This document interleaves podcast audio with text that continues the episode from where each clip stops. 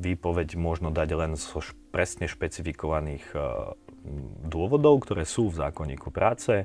Zamestnanec by mal mať právo byť vopred oboznámený s tým dôvodom a mal by, sa možno, mal by mať možnosť sa k nemu vyjadriť. Tak e, asi ako v každom vzťahu najlepšie je, keď sa dvaja dohodnú, keď to, keď to ukončujú. Ten zamestnanec vlastne v prípade podania tej žaloby je oslobodený zo zákona od súdneho poplatku. Môže byť pre takéto, ako ste spomínali, spoločnosti alebo pre takýchto, takéto typy a veľkosti zamestnávateľov likvidačné.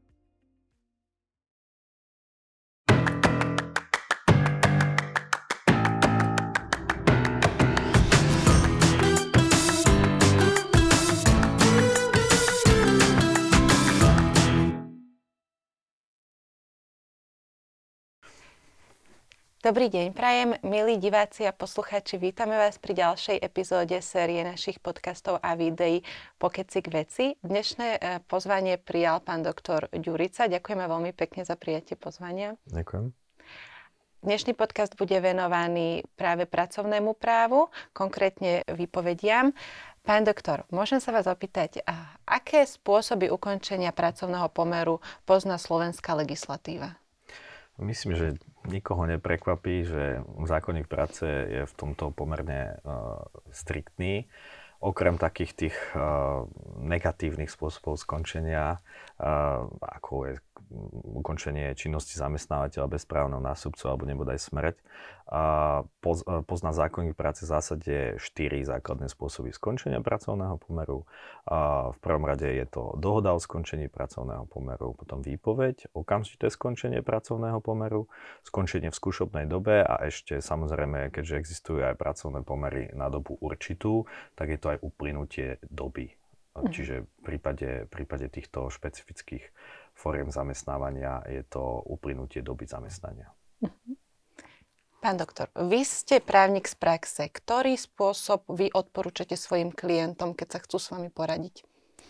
Tak uh, asi ako v každom vzťahu najlepšie je, keď sa dvaja dohodnú, keď to, keď to ukončujú. Pracovný pomer je tiež určitá forma vzťahu. Práca nie je tovar, čiže zamestnanci sa v ňom realizujú veľakrát a osobitne v minulosti to bol to bolo častejšie, že tá lojalita tých zamestnancov alebo celkovo tá dĺžka trvania toho pracovného pomeru u jedného, niekedy u jediného zamestnanca existujú, existovali prípady, eh, keď proste po skončení strednej alebo vysokej školy ten konkrétny zamestnanec alebo zamestnanky tam pracovali tak celý svoj produktívny život a skončili proste odchodom do, do, do dôchodku. Dnes je tá situácia trošku iná, ten trh práce je oveľa dynamickejší a zase sa potom môžeme pobaviť o tom, že v iných sektoroch je to inak, alebo v každom sektor, každý, každý sektor má svoje špecifika a napríklad dnes e, je veľmi trendy e, sú informačné technológie a IT firmy, tam je veľký problém s fluktuáciou zamestnancov a s hľadaním kvality e, a udržateľnosti, s tým súvisí aj udržateľnosť tých zamestnancov. Čiže ja v každom prípade preferujem aj aj vo vzťahu ku klientom dohodu o skončení pracovného pomeru. Je to ideálny spôsob, dá sa aj to ukončenie, nazvem to, moderovať a dá sa v ňom dohodnúť e, veľmi veľa vecí. Je to viac menej e, málo, málo regulované, alebo zákon málo vecí prikazuje, čo tam musia byť.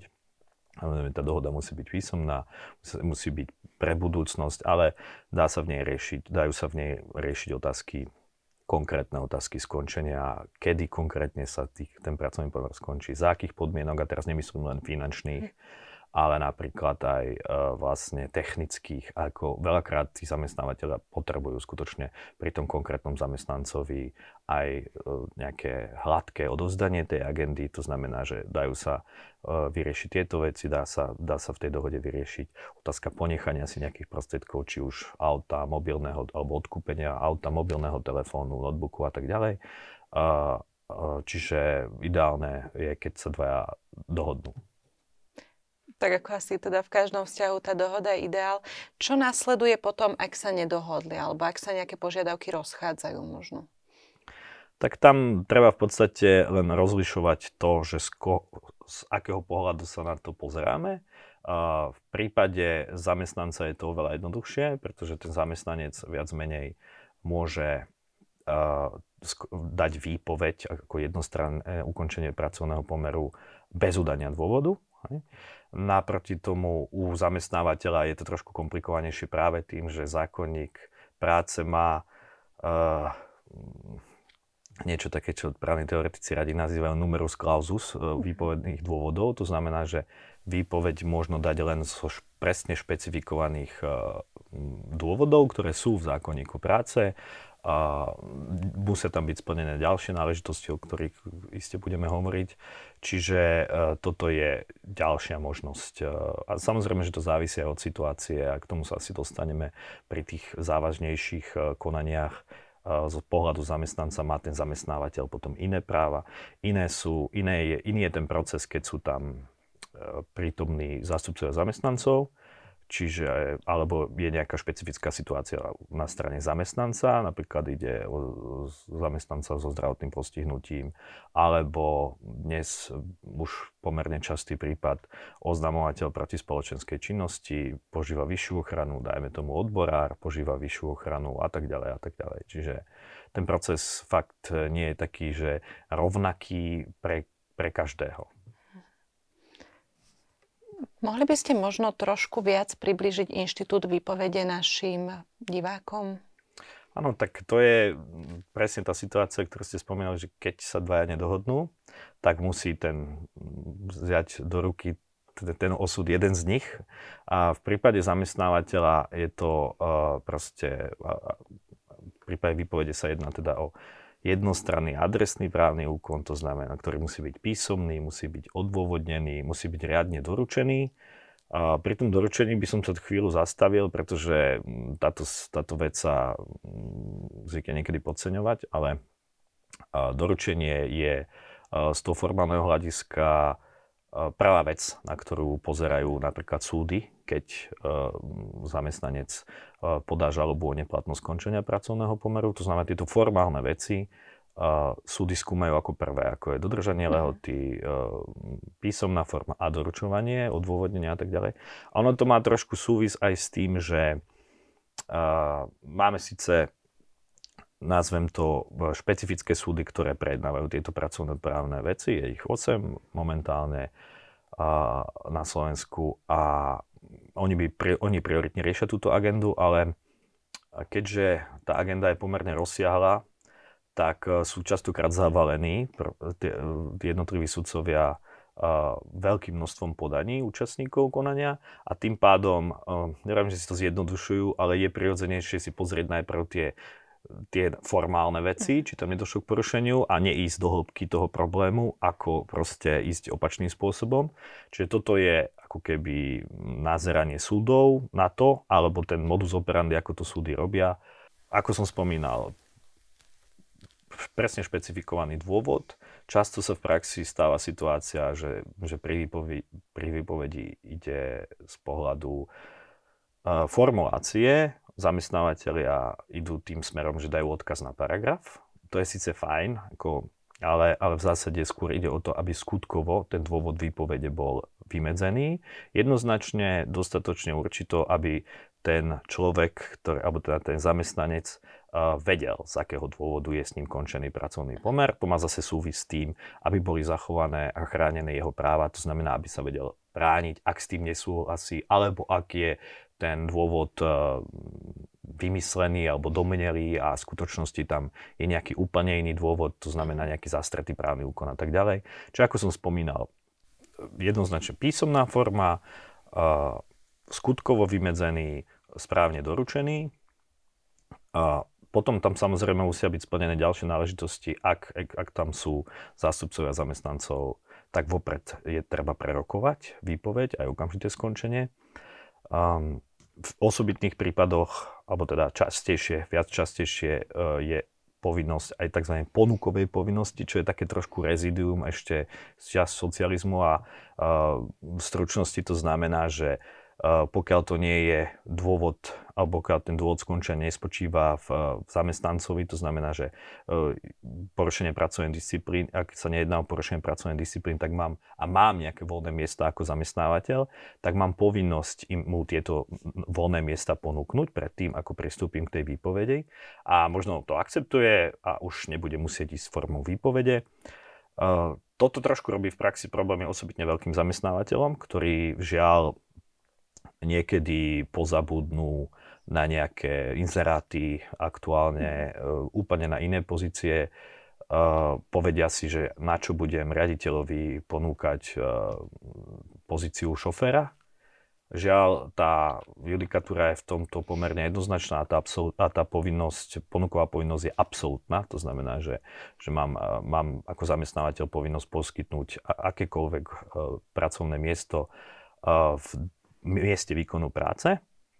A čiže a samozrejme potom, keď sa, keď sa budeme baviť o tých jednotlivých, eh, jednotlivých dôvodoch pre skončenie pracovného pomeru, tak v niektorých prípadoch, a to sú presne tie dô, prípady, keď dôvod spočíva na strane zamestnanca, to znamená porušenie pracovnej disciplíny, keď zamestnanci zamestnanec by mal mať právo byť vopred oboznámený s tým dôvodom a mal by, sa možno, mal by mať možnosť sa k nemu vyjadriť. To znamená, ak sa mu nejaké konkrétne porušenie kladie za vinu, tak mal by mať právo byť vypočutý a povedať k tomu svoje nie len teda ex post potom na, v prípadnom súdnom spore. Tak ono to potom na mňa tak trošku pôsobí, že ten zamestnávateľ to nemá jednoduché. Zrejme je aj v praxi náročné nájsť nejaký balans medzi ochranou slabšej strany a nejakými legitimnými očakávaniami toho podnikateľa. Um, možno aj pre takého diváka, ktorý nie je správnej praxe, mohli by ste nám zhrnúť, čo by mala teda taká bežná výpoveď obsahovať nejak v skratke možno?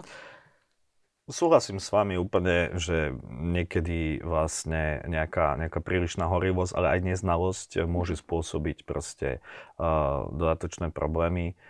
Um, žiaľ, uh, je to tak, že, že ten zákonník práce, nie len zákonník práce ako text zákona, alebo teda pracovnoprávne predpisy, uh, sú na ochranu slabšej strany, ktorým je ten, ten zamestnanec, ale aj rozhodovacia prax súdov, sa vyvíja dlhodobo týmto smerom, napriek tomu, že vlastne v roku 2001 došlo k prijatiu neviem, či moderného, lebo predsa už je to 21 rokov, čo máme ten zákonník práce, ale v novodobých dejinách Slovenska, v samostatnosti je to, je to, bol to vtedy nový právny predpis a teraz sa istú chvíľu čakalo, ako sa vyvinie tá súdna prax, ktorým smerom.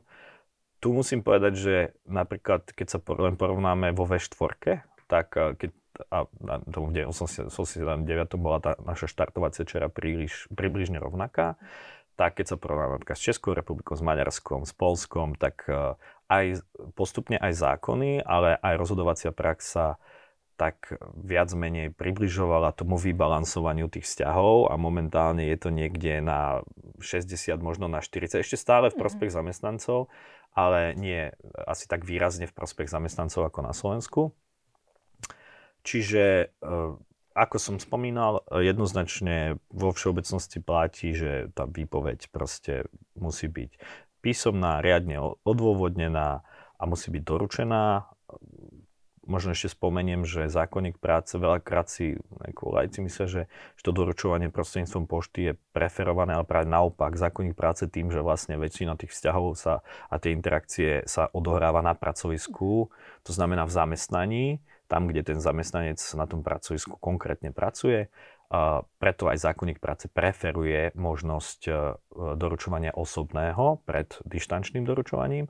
To znamená, že konkrétne v takomto prípade, v prípade, alebo v prípade uh, právnych úkonov, ktorým sa, ktorým sa zakladá, mení alebo končí pracovný pomer, tak, prefer, tak vlastne dáva uh, takú sprísnenú požiadavku, že tieto, tieto písomnosti musia byť zamestnancovi doručované ako som spomínal, písomne, napríklad na pracovisku alebo poštou, a keď poštou, tak s doručenkou a s poznámkou do vlastných rúk.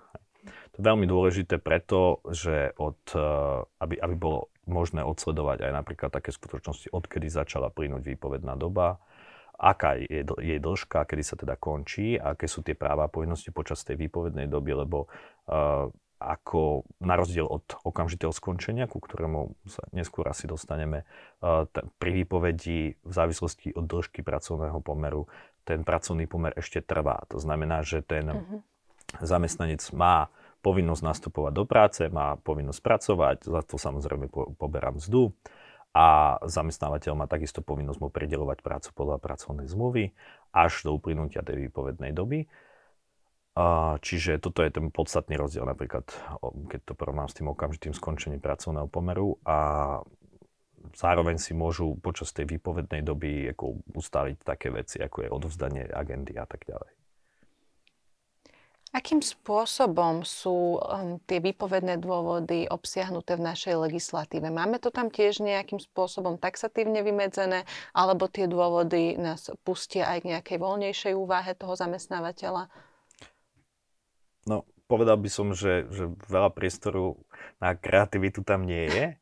A v zásade tie dôvody sú taxatívne a ja by som ich tak ako fakt len pre v skrátke rozdelil na, na dve oblasti. Jedna, jed, jedna skupinka sú tie dôvody, ktoré spočívajú uh, alebo ktoré, ktoré majú svoj, svoj základ na strane zamestnávateľa a druhé sú práve tie, ktoré majú svoj základ na strane zamestnanca. A pri tých, eh, napríklad spomeniem, ktoré, pri dôvodoch, ktoré súvisia so zamestnávateľom, je to napríklad skončenie jeho činnosti, alebo tzv. tie klasické organizačné dôvody, keď z nejakých racionalizačných dôvodov musí zamestnávateľ žiaľ pristúpiť k znižovaniu počtu zamestnancov. Eh, to sú tie, to sú tie typické dôvody na strane zamestnávateľa. A potom eh, porušenie pracovnej disciplíny, neuspokojené plnenie pracovných úloh. To sú zase typické dôvody na strane zamestnanca, sú taxatívne vymedzené, uh, dokonca, dokonca sa dá povedať, že jediná miera, jediná miera nejakej kreativity je práve v tých súdnych rozhodnutiach a v tomto smere sa to, je to veľmi dynamické. To treba povedať, že napríklad keď si zoberieme mm, klasické organizačné dôvody, to znamená skončenie pracovného pomeru z organizačných dôvodov, tak judikatúra v tejto, v, tom, v tejto oblasti sa za posledných 20 rokov ako zásadným spôsobom pohla. To isté aj čo sa týka, čo sa týka uh, okamžitého skončenia pracovného pomeru alebo pri výpovediach uh, to neuspokojivé, pracov, to pracovných úloh alebo menej závažné porušenie pracovnej disciplíny. Vy ste právnik z praxe. Ktoré tie dôvody sú tak najčastejšie používané? Mohli by sme začať najprv tými jednoznačnejšími? Áno, tak uh, najčastejšie asi v štatistiku som si žiadnu nerobil, ale, ale predpokladám, že to kopíruje zhruba to, čomu sa venujem ja a moji kolegovia. Uh, najčastejšie, uh, a, a to aj vlastne v súčasnosti, alebo aj tá pandémia proste trošku tomu prispela, že hm, tí zamestnávateľia robia, prehodnocujú svoju veľkosť, e, nielen vo vzťahu k priestorom, ktoré užívajú, ale aj vo vzťahu k počtu zamestnancov. Robia určité racionalizačné opatrenia, kombinujú nejaké úlohy e, alebo role a, alebo vytvárajú nové pozície, lebo doba si to žiada, alebo, alebo je to momentálne nevyhnutné, alebo to má budúcnosť. Čiže vlastne najčastejšie z hľadiska štatistiky sú pravdepodobne tie organizačné dôvody, to znamená ustavené paragraf 63 1 písmeno B zákonníka práce, čo vyzerá veľmi jednoducho, ale opätovne málo kto si uvedomuje, že v tomto, v tomto jedinom jednom paragraf, alebo v tomto písmene odseku paragrafu sú dokonca až 4 samostatné dôvody. Mm-hmm. V tomto prípade vlastne mm, zistím, že teda nemám toľko práce mm, pre toho konkrétneho zamestnanca, nemám možnosť, ako som spomínal, ponúknuť mu inú prácu. To znamená, že prvé, prvý krok je prijatie písomného rozhodnutia o organizačných zmenách. Z toho rozhodnutia musí, vyprí, musí byť odôvodnené, musí byť písomné a musí z neho vyplývať nadbytočnosť konkrétneho zamestnanca. On ten zamestnanec tam nemusí byť menom, priezviskom uvedený, ale malo by byť jasné, že, že e, práve z toho dôvodu prijatia toho rozhodnutia je tento konkrétny, tá pozícia alebo ten konkrétny zamestnanec nadbytočný. Potom vlastne ja ako zamestnávateľ sa musím pozrieť na také veci, či ten zamestnanec nie je náhodou v ochrannej dobe, To znamená, že či nie je práce neschopný, či nie zamestnanka zamestnanec na materskej rodičovskej dovolenke a tak ďalej. To sú prípady, kedy vlastne sa nesmie dať výpoveď, inak by bola hneď neplatná. Ako som spomínal, prerokovanie s odbormi.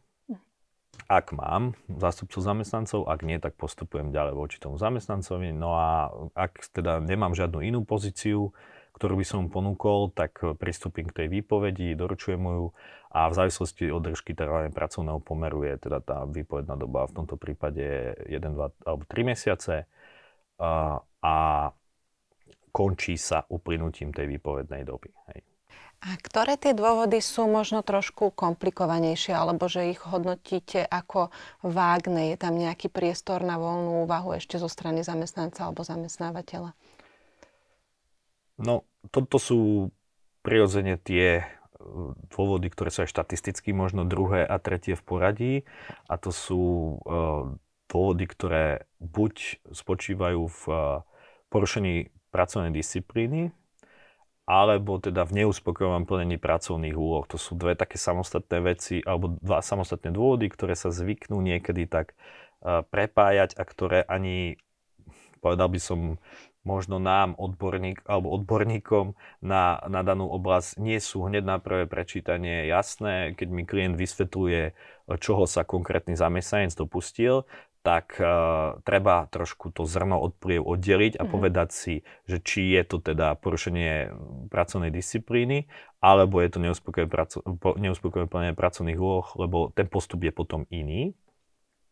Čiže toto sú najčastejšie, potom tie ďalšie najčastejšie dôvody a tam potom je to ešte, ešte väčší dôraz skladený na to, na to skutkové odôvodnenie tej výpovede. E, vyslovene povedal by som, že až eseistickým štýlom, že čo, kto, kedy, ako, to znamená, čoho sa dopustil ten zamestnanec, aby mal proste e, možnosť sa proti tomu brániť a povedať, že no ale tak toto takto nebolo, alebo uh, toto bolo, ja som tam vtedy ani nebol, alebo nebol som v práci a tak ďalej. Čiže toto, to, uh, toto sú, ono paradoxne, práve pri tom skončení, ktorý je, ktorý je dosť častý, a toto porušenie pracovnej disciplíny, uh, mnohokrát hlavne lajkov prekvapí, že, že ten pojem pracovnej disciplíny nie je vôbec definovaný v pracovnom práve, alebo teda v, v, v zákonníku práce. V podstate len teória si vyvinula na to nejakú, nejaké, nejakú definíciu alebo nejakú skratku, ako, ako a, a považuje za porušenie pracovnej disciplíny považuje uh, teda porušenie akýkoľvek povinnosti uh, v pracovnom, v pracovnoprávnom vzťahu. To znamená, či už vyplýva zo zákona, alebo z interných predpisov, môže z pracovnej zmluvy, kolektívnej zmluvy a tak ďalej. Čiže e, náš zákonník práce rozlišuje len dva stupne porušenia pracovnej disciplíny. Jedno je menej závažné a druhé je závažné porušenie. A v závislosti od toho, ku ktorému sa, ako si to vyhodnotí ten zamestnanec, pardon, zamestnávateľ, tak, e, tak, taký je aj následný postup v otázke formy toho skončenia pracovného pomeru dá sa povedať, že, že v prvom rade si ten test uh, v závažnosti robí sám zamestnávateľ a on sám musí byť presvedčený o tom, ktorú formu zvolí. Či ide napríklad formou uh, výpovede v prípade menej závažného uh, porušenia pracovnej disciplíny, alebo to proste odstrihne a ide okamžitým skončením pracovného pomeru ale aj to vyhodnotenie je len, sú len také barličky a ak dôjde k vlastne k e, podaniu žaloby o neplatnosť skončenia pracovného pomeru, tak v konečnom dôsledku o tom, že či to bolo oprávnené, o tom rozhoduje vždy súd a je na zamestnávateľovi, aby toho ten súd presvedčil. V prípade individuálnych pracovnoprávnych sporov ide vlastne o spory s tzv. slabšou stranou, to znamená, že, že ten zamestnanec má ako keby vyššiu ochranu aj v tom procesnom, v procesnom štádiu uh, obrany svojich práv. A čo je ešte uh, veľmi ako keby doplňajúce ten obraz, ktorý som spomínal, že prečo je veľa tých pracovnoprávnych sporov na Slovensku a prečo sú tie súdy niekedy zavalené, uh, je to, že ten zamestnanec vlastne v prípade podania tej žaloby je oslobodený zo zákona od súdneho poplatku. Mm-hmm. To znamená, že že on je v zásade aj v tých jednoznačných prípadoch, keď najmä tomu spomínali sme tie organizačné dôvody, úplne jednoznačné organizačné dôvody, e, prepustených bolo, ja neviem, 20 zamestnancov z 2000, ale jeden to napadne výpovedou, teda napadne žalobou a je v podstate v pozícii, že podám to a uvidím. Hej. Mm-hmm. A možno, viete, žiadny, žiadny podnikateľ nemá svoj biznis plán postavený na tom, že sa bude súdiť so svojimi zamestnancami. To neprospieva ničomu, odoberá to energiu, čas a nakoniec aj náklady, lebo sa nechá právne zastúpiť. Čiže e, potom veľa z nich pristupuje k tomu, že to v tom procesnom štádiu skúsi urovnať, alebo teda pokusí sa tu urovnať s tým zamestnancom, hoci je presvedčený, sú presvedčení o tom, že, že tie dôvody nie sú dané hej, a že majú pravdu, ale, ale pri tej rýchlosti rozhodovania súdov vlastne to potom znamená zvýšené náklady, e, energiu, čas a tak ďalej. To znamená, že radšej, radšej sa urovnajú, aby nemali v budúcnosti nejaký neistý výsledok a nezvyšovalo to ich náklady. Pán doktor, veľa z nás si možno predstavuje toho zamestnávateľa automaticky ako nejakú veľkú firmu, ktorá má vlastného právnika a podobne. Ale dnešná doba je taká, že je práve že veľa tých malých a stredných podnikateľov. Nezdá sa vám možno, že tá legislatíva je až príliš naklonená na tú stranu toho zamestnanca a možno niektorí tí menší podnikatelia môžu sa cítiť znevýhodnení v tom vzťahu? Zdá, a úplne s vami súhlasím, možno by bolo lepšie ísť formou mm, takého nejakého modelu, ako má momentálne zavedené napríklad Taliansko, že má proste, myslím, že to číslo je 15, do 15 zamestnancov sa na, na tých zamestnávateľov stiahuje úplne len to jadro mhm. toho zákonníka práce, a, ktoré by pre, pre, táto, ten, tento model by presne pomohol takým, že začínajúcim, a, pretože skutočne aj z praxe som sa stretol s prípadmi, keď malá spoločnosť, rodinná firma, kde proste konateľ, teda spoločný konateľ a zároveň aj riaditeľ uh, bol samozrejme najlepšie zarábajúci v tej firme a druhá bola uh, pani účtovníčka. Uh, došlo k nezhodám v otázke proste dispozície s, s, s financiami spoločnosti, skončil s ňou pracovný pomer, ale žiaľ nedodržal to, o čom sme si tu teraz mhm. pred chvíľou hovorili a pre takúto spoločnosť uh, potom v, konečnom dôsledku ten, tá náhrada mzdy, ktorá žiaľ môže byť až 36 násobná, priemerná mzda toho, toho zamestnanca ako, ako sankcia za to porušenie pracovnej, za, za, za tú neplatnú výpoveď alebo okamžité skončenie, a to ešte nehovorím o povinnosti znovu zamestnať toho človeka, hej, môže byť pre takéto, ako ste spomínali, spoločnosti alebo pre takýchto, takéto typy a veľkosti zamestnávateľov likvidačné. Čiže uh, súhlasím s vami, ten model, ktorý Taliani, pre mňa by bol akceptovateľný. Ja dokonca som veľmi liberálny, možno, že by som išiel až form, to, tým smerom, ako, ako, išlo, ako je Rakúsko, ktoré má najliberálnejšiu uh, pracovnoprávnu úpravu v Európe. Čiže a iste, iste je, to, je to možnosť, a, alebo aspoň do, na zamyslenie, m, pretože ako ste spomínali, koncerny, veľké spoločnosti a tak ďalej. Samozrejme, ani pre nich to nie je nič pozitívne, ale oni veľa veciam vedia e, zabrániť, lebo sa s nimi stretli a majú na to, ako ste povedali, zdroje, ale aj ľudské, aj, aj proste finančné. Čiže tie menšie spoločnosti to nemajú. A povedal by som, že už keď začínajú v tom procese príjmania zamestnancov, tak už ťahajú za kratší koniec. Hej. Čo úplne s vami súhlasím v tomto. Ďakujem veľmi pekne. Týmto by sme mohli dnešnú epizódu aj ukončiť. Veľmi si vážime, že ste prijali pozvanie do nášho štúdia. Ďakujeme veľmi pekne, pán doktor. Ja ďakujem za pozvanie. A ďakujeme veľmi pekne aj vám, milí diváci a poslucháči. Nezabudnite, pokiaľ sa vám táto epizóda páčila, dať sledovanie na náš YouTube kanál. Pokiaľ máte záujem o riešenie iných tém z oblasti práva, budeme veľmi radi, keď zanecháte komentár s vašim námetom. Ďakujeme veľmi pekne.